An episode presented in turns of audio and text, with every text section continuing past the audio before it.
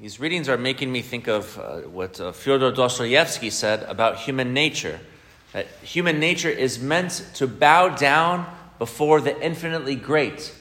In other words, to worship. We are worshiping creatures. Dostoevsky says this need to worship is as fundamental as the very earth upon which we live. And man could no more live his life uh, without food than without worshiping God. Because here we see, in front of this extraordinary miracle in the first reading that Paul and Barnabas do in healing this cripple, what do the people immediately do? They turn to worship them. Ah, the gods have come to visit us. And, and then you've got the priest of Zeus dragging out the oxen with the stuff, you know. All right, guys, let's go have a sacrifice to the gods over here. At least uh, it's, it's comic to me. And so Paul and Barnabas, then what do they do? So then they turn and they talk about being in a proper relationship with reality, which is a relationship in which way? That reality is a sign. Reality points beyond itself, always to another. And who does it point to? To the ultimate other, to the Creator. I remember the true God, the God who makes heaven and earth. And this God does not leave uh, even the Gentiles in obscurity because he shows them that the world is ordered, that there's uh, fruitful seasons and rains, things to make man glad. So God reveals himself through the signs of the world. The problem is when we stop at the sign, or in other words, when we turn reality into an idol. We say, no, this, this here in front of me, this is what I'm meant to worship.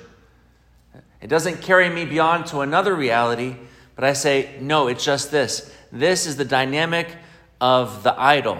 And this is the whole problem of human beings. It's the whole problem of knowledge and of worship. Because we want to worship so much, our tendency is to worship the most beautiful thing or the most beautiful person we meet in reality, instead of allowing the person to carry us beyond themselves to the truth of who they are, which is God. Now, in Christianity, we have a, a whole other problem.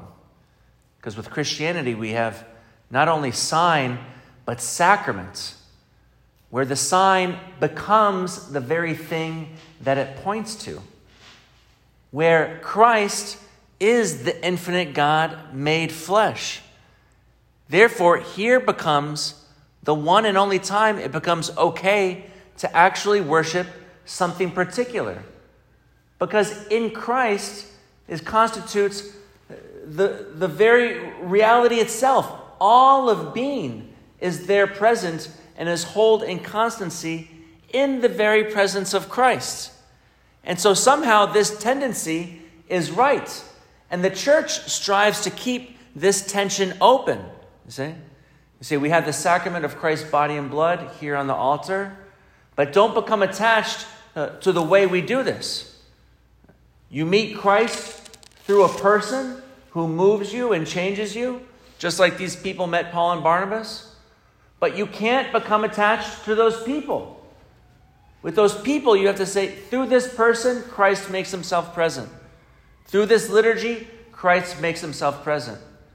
Through these uh, contingent realities that we find in the church, in its institutions, Christ makes himself present to us, but we still always must go beyond to recognize Christ present himself and to not stop at the sign, to not purely stop at the surface. This maybe is a, a complex for Monday morning. Uh, but, my friends, this is the work we all have to do if we're really going to be uh, true Christians, mature Christians who live our relationship with Christ and everything that happens in reality. And so that we don't reduce reality to our own measure, to what we think about it, but that we truly stay in the measure of the infinite God who loves us and who comes close to us to be with us.